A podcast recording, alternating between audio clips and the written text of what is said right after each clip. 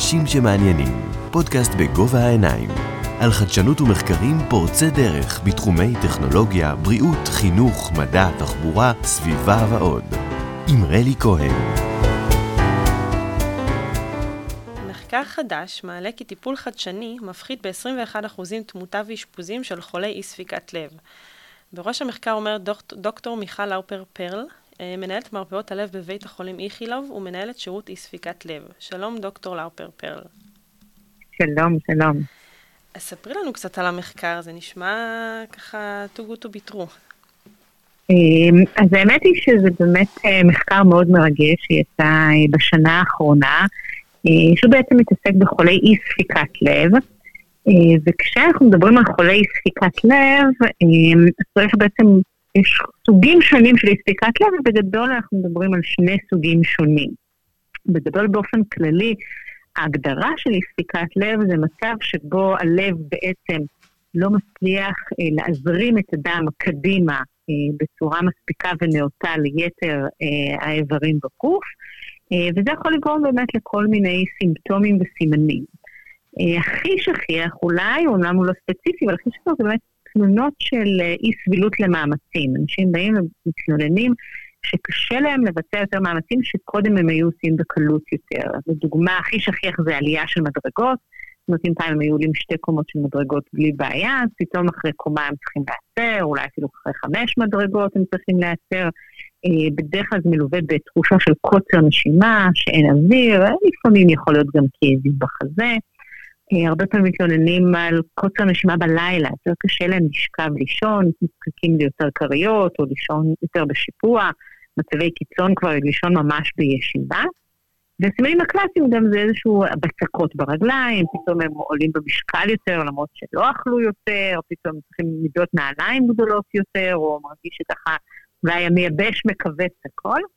אה, ויכולים להיות גם המון סימפטומים וסימנים אחרים, אבל אלה הקלאסיים שבעצם הם למרמז על אי ספיקת לב. שזה מאוד, מאוד נפוץ, את יכולה לספר לנו קצת על, על ממדי התופעה? אה, יש לך מספרים? כן, קודם כל הסימפטומים האלה, כמו שאמרתי, הם לא מאוד ספציפיים. זאת אומרת, אה, זה יכול להיות גם עדיין מסיבות אחרות, אבל זה כן איזשהו משהו שצריך להדליק נורה אדומה.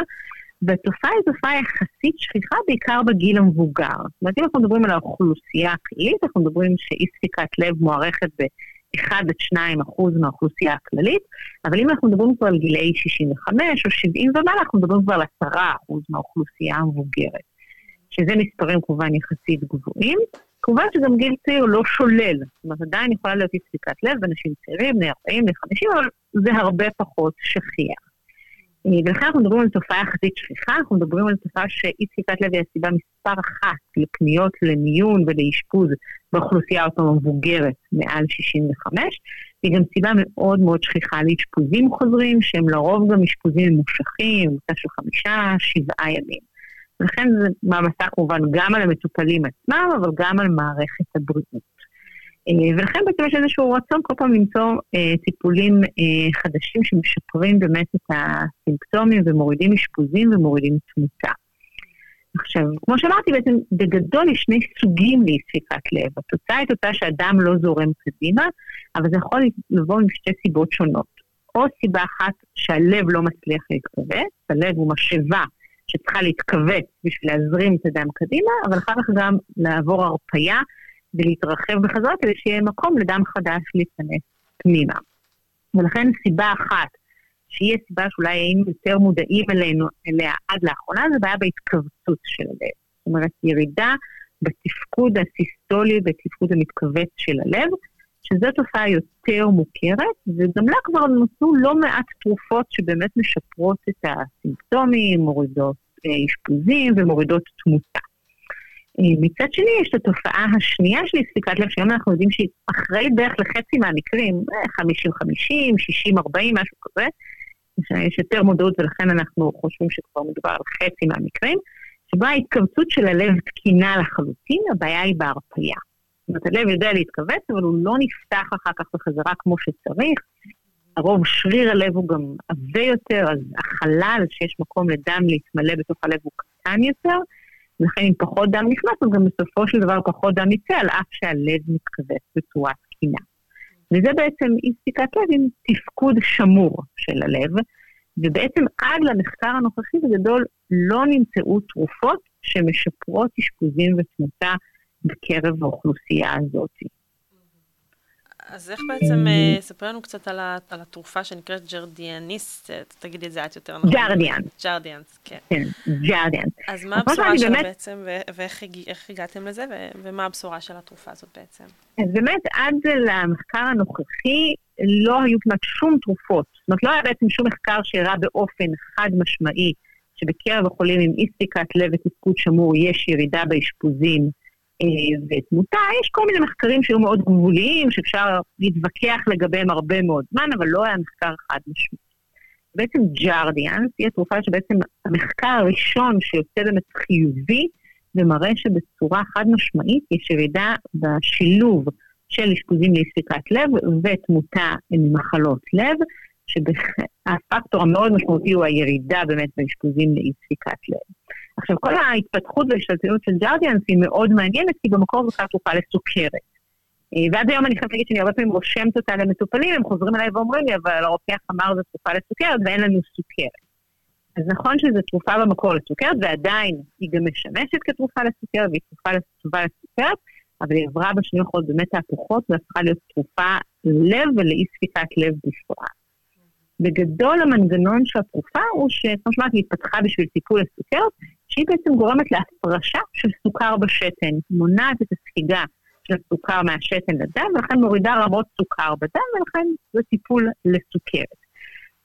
עכשיו, בזמנו, אה, אנחנו תמיד יודעים שיש איזשהו קשר בין סוכרת למחלות לב, להתקפי לב, לאי ספיקת לב, ולכן בזמנו ניסו לראות באמת אם טיפול אה, לסוכרת אה, יכול לשפר תמותה בקרב חולי לב, וראו בעבר הרחוק יותר, היו בעצם מחקרים שאפילו הראו שככל שאנחנו אה, נותנים טיפול הדוק מדי לסוכרת, לא רק שאנחנו לא משפרים את התמותה מספיקת לב, אלא אפילו הייתה עלייה בתמותה לאי ספיקת לב. ולכן בעקבות מחקרי העבר האלה יצאה הוראה של ה-FDA, שכל פעם שמפתחים תרופה חדשה לסוכרת, צריך לבדוק שהיא גם אה, לא, אין לה תופעות לוואי מבחינת הלב.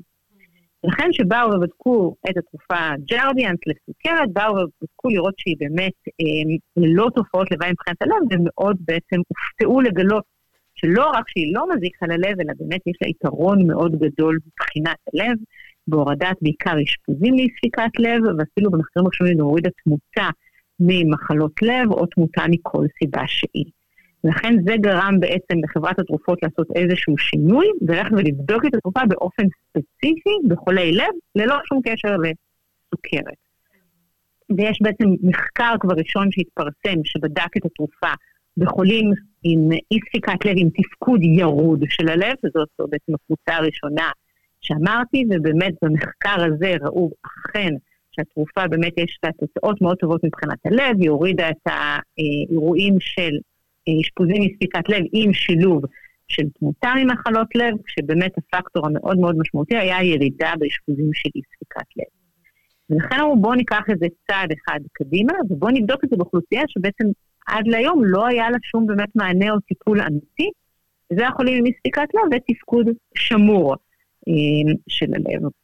וזה מחקר ה-Emperor Preserve, שבאמת התפרסם ממש לאחרונה, שבו הוא לוקח קרוב ל-6,000 חולים עם הבחנה של אי ספיקת לב ותפקוד שמור של התכווצות הלב, הוא מחלק אותם בעצם לחצי לחצי, כמו בכל מחקר, תמיד אנחנו רוצים להשוות לפלצבו, בעצם לדמה, כדי לראות באמת אם התרופה בצורה אובייקטיבית אה, עוזרת.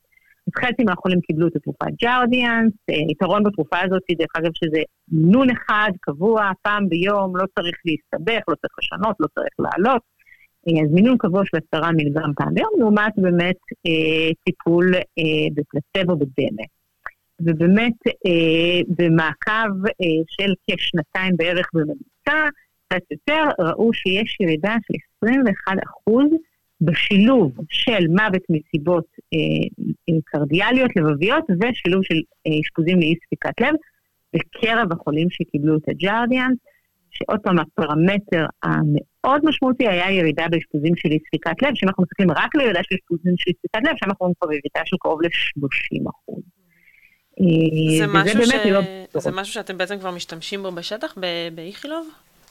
אז אה, קודם כל אני חייבת להגיד כשעוד פעם אנחנו מדברים על שתי קטגוריות של אי ספיקת לב עם תפקוד ירוד ותפקוד שמור, זה תפקוד ירוד אנחנו כבר משתמשים באופן רציף, וזה גם נמצא בסל הבריאות אה, וזמין.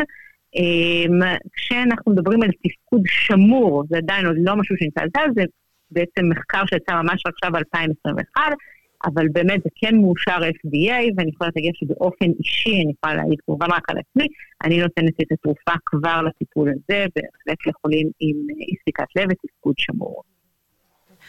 אה, אני רואה פה איזשהו מאמר שבאתר של איכילוב שמדבר על סיבת התמותה העיקרית בקרב מחלימות סרטן השד, שהיא בעצם מחלת לב וכלי דם.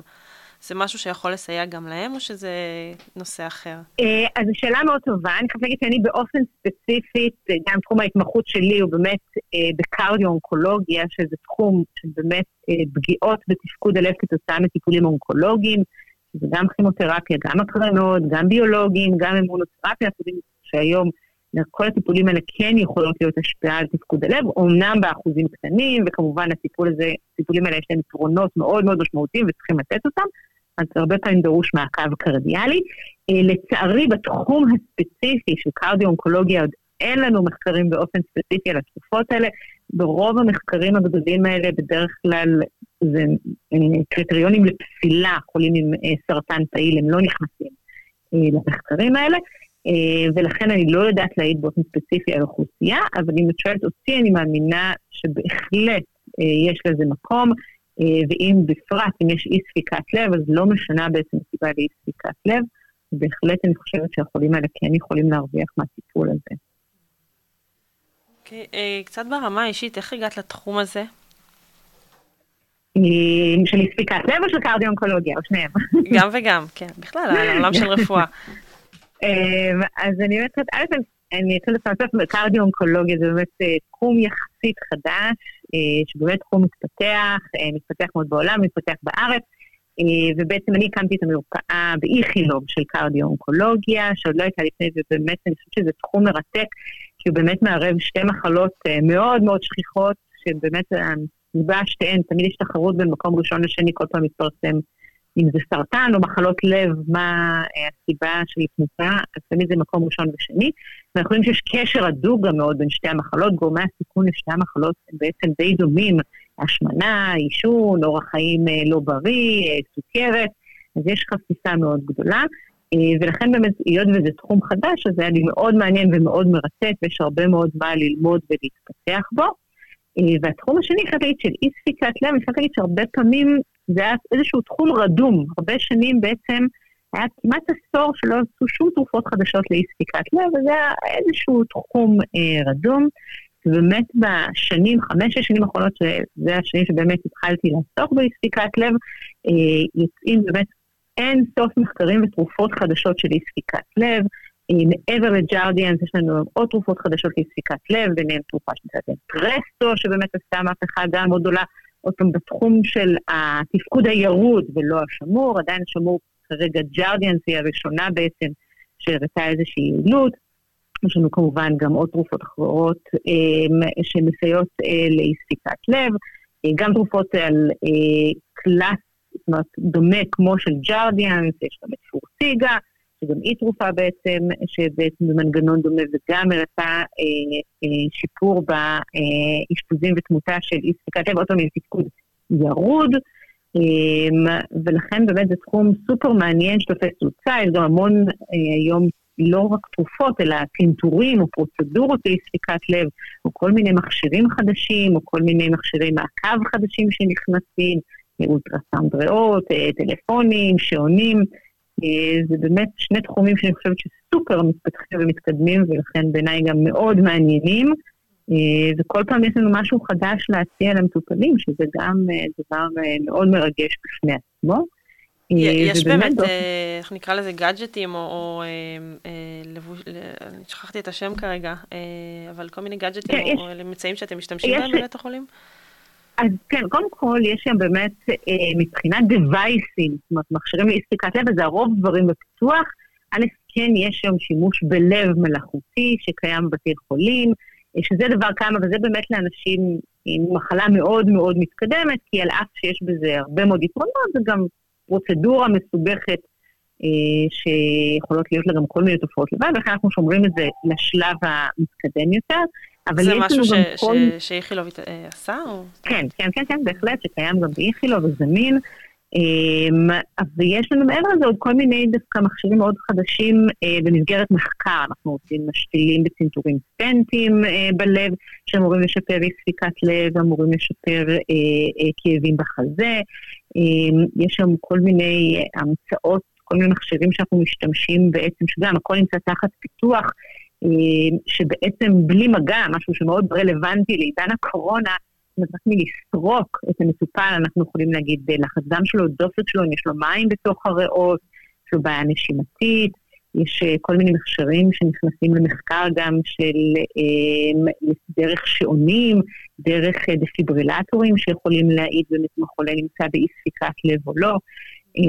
זה באמת תחומים מאוד מאוד מעניינים שגם מתקדמים, וכל פעם באמת תחום הגאדג'טים ברפואה באמת אה, משנה לשנה באמת אה, רק מתפתחים עוד ועוד, וכל הזמן יוצאים דברים חדשים וצריך באמת להישאר מעודכנים. כן, שזה קשה בתחום הזה אני מניחה, כי כל הזמן יש עוד ועוד אה, פיתוחים. כן, אין סוף מחקרים, אין סוף מאמצים, כן. צריך להספיק לקרוא הכל, אבל מצד שני זה גם מה שעושה את זה מאוד מעניין ומאוד מסקרן, וגם אני מאוד אוהבת את זה שיש כל פעם תרופות חדשות ואופציות חדשות לתת למטופלים ולהציע להם. ובאמת, אני חושבת שאם אנחנו מדברים באמת, אני חוזרת עוד פעם למה שהתחלנו, באי ספיקת לב ותפקוד שמור, שבעצם עד עכשיו היה תחום שלא היה לנו שום תרופה שבאמת נתנה איזשהו מענה. אה, זה שיש לנו פה תרופה ראשונה שבאה ונותנת מענה, אז זה בהחלט עושה את זה אה, מרגש יותר. וזה באמת, המחקרים עצמם הם רק עכשיו יצאו, אנחנו באמת רק בתחילת הדרך שבאמת לראות את התגובה של החולים, אני חושבת שזה בהחלט אה, משהו שיהיה מאוד מעניין לראות uh, בשנים הקרובות. ובעצם יכול להציל הרבה מאוד אנשים. בהחלט, זאת אומרת, גם כמובן לשפר תמותה, אבל גם כמובן לשפר איכות חיים, שלפעמים זה, אנחנו מדברים הרבה פעמים גם על אוכלוסייה מבוגרת, זה פקטור שלפעמים הרבה, לא פחות חשוב, אם לא יותר חשוב לאוכלוסייה. בית חולים עם אי ספיקת לב מתקדמת ברמה שלא מסוגלים לשרוך שרוכים, לא מסוגלים להתקלח, לא מסוגלים ללכת עשרה מטרים. זאת אומרת, זה פגיעה מאוד מאוד משמעותית באיכות החיים. אה, גם האשפוזים החוזרים, שעוד פעם אנחנו בעידן הקורונה מנסים להוריד. אה, אין ספק שזה משהו שיכול בהחלט לשפר איכות חיים, אה, וכמובן אריכות חיים. כן. עוד מילה ככה, דילגנו על זה ואמרנו את זה כבדרך אגב, אולי אם תוכלי עוד בכל זאת לתת איזשהו הסבר על זה, איך זה היה על הלב המלאכותי, שזה באמת נשמע ככה סרט בדיוני.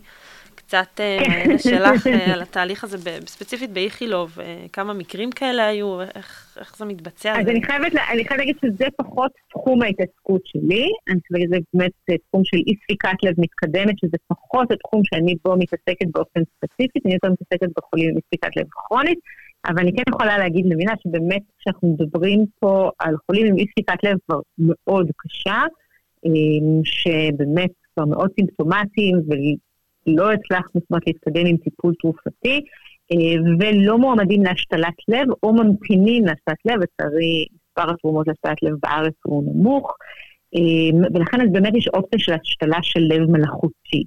אה, בגדול זה מכשיר שאנחנו משתילים בחדר ניתוח, שבעצם איזושהי קנולה שיושבת בתוך הלב, והחולה בעצם מסתובב עליו עם בטריות שבעצם אה, אה, נותנות בעצם את ה... אה, אה, מאפשרות את הפעולה של אותו מכשיר. בעצם אותו מכשיר בעצם עוקף את הלב ומזרים את הדם אה, אה, ליתר האיברים. אה, זה באמת לאנשים עם אי ספיקת לב מאוד מתקדמת, שבאמת סופר סימפטומטיים ובאמת לא מסוגלים לתפקד, יכול להביא לשיפור מאוד משמעותי אה, בתפקוד, וכמובן כן להוריד אשפוזים וכן אה, לשפר את התפקוד שלהם.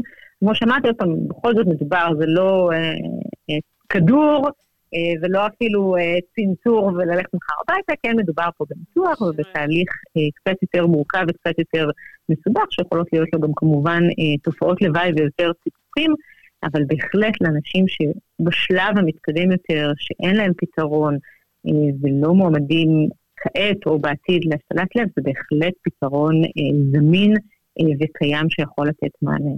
זה, זה מקרים בודדים ש, שקרו, או זאת אומרת ש, ש, שהיה את התהליך הזה? כן, אנחנו מדברים על, על זה, תראי, אה, בכל הארץ אנחנו מדברים על עשרות מקרים, אה, באיכילוב אנחנו מדברים על מקרים בודדים, אה, אבל בהחלט זה גם משהו שגם בו, זאת אומרת, גם כל פעם הולך ומשתדרג, אה, אה, המכשירים הולכים ומשתדרגים, נעשים אה, יותר מתוחכמים, נעשים יותר קטנים, נעשים אה, פחות תופעות לוואי, זה משהו שגם הולך ומשדרג, ואני גם מאמינה שבעתיד ילך עוד ועוד יותר להשתדרג, כמו שעם הטלפונים, כל פעם אנחנו עוברים, למרות שפה אנחנו עושים אה, בחזרה לגדול, וכל פעם אנחנו לקטן וקטן וקטן יותר, אז גם פה זה כמובן המכשירים נהיים הרבה יותר קטנים והרבה יותר נגישים והרבה יותר אה, משוכללים, אה, ובהחלט גם משהו שאני מאמינה שיהיה לו עוד אה, כמות אה, גדולה יותר בעתיד. מאה אחוז, אה, משהו נוסף שתרצי להוסיף לקראת סיום, אה, שאולי פספסנו? אה, אני חושבת שבאמת אולי המודעות לאי ספיקת לב היא לא מספיק גבוהה. אני חושבת שכאילו באמת, כמו שאמרתי, לפעמים גם האבחון הוא אבחון מאוחר, כי הסימפטומים הם לא תמיד ספציפיים. זאת אומרת, אם אנחנו מדברים על אוכלוסייה מבוגרת, אז מישהו שקצת יותר קשה לו לעלות מדרגות, אז הוא יגיד, אוקיי, זה הגיל, עכשיו יגיד, ישבתי בקורונה אז אני לא בכושר, אכלתי יותר, אז בגלל זה עליתי במשקל. אז לפעמים האבחון הוא מאוחר. אה, אז אני כן חושבת, וכמובן כמו כל דבר ברפואה, ככל שנאבחן מוקדם יותר ונטפל מוקדם יותר, אז כמובן התוצאות יהיו הרבה יותר טובות ויהיו פחות השלכות ותופעות לוואי. אז אני חושבת שכן צריך עלייה במודעות, שבכל זאת, אני לא אומרת שעל כל אה, מדרגה שיותר קשה לעלות צריך לגשת לרופא, אבל אם כן יש משהו שהולך ומתגבר ומחמיר ויותר קשה לבצע מאמצים ויותר קשה לנשום, כן שווה להגיע לרופא, הבדיקה הראשונית היא בדיקת אקו-לב, בדיקת אולטרסאונד של לב, אה, זמינה, פשוטה, ללא שום תופעות לוואי, לא פולשנית, לא חודרנית, אה, ולכן מודעות היא כמובן הדבר החשוב ביותר, אה, ואפשר לאבחן די בקלות, ואז כמובן כדאי להגיע לקרדיולוג, כדאי גם להגיע לקרדיולוג שמתעסק באופן ספציפי באספיקת לב, היות ויש באמת כל הזמן חידושים בלתי פוסקים, אז קשה לעמוד בקצב, אז כדאי להגיד באמת מישהו שמכיר את כל התרופות החדשות והזמינות. אה, ובהחלט יש היום מענה, כולל עכשיו גם באי-ספיקת לב עם תפקוד אה, שמור, שבהחלט יכול לשפר איכות חיים ולמנוע תמותה, אה, כדאי לאבחן כמה שיותר מוקדם. אני מאוד מודה לך, דוקטור מיכל אופרפר. בבקשה, שמחתי. תודה רבה. להתראות.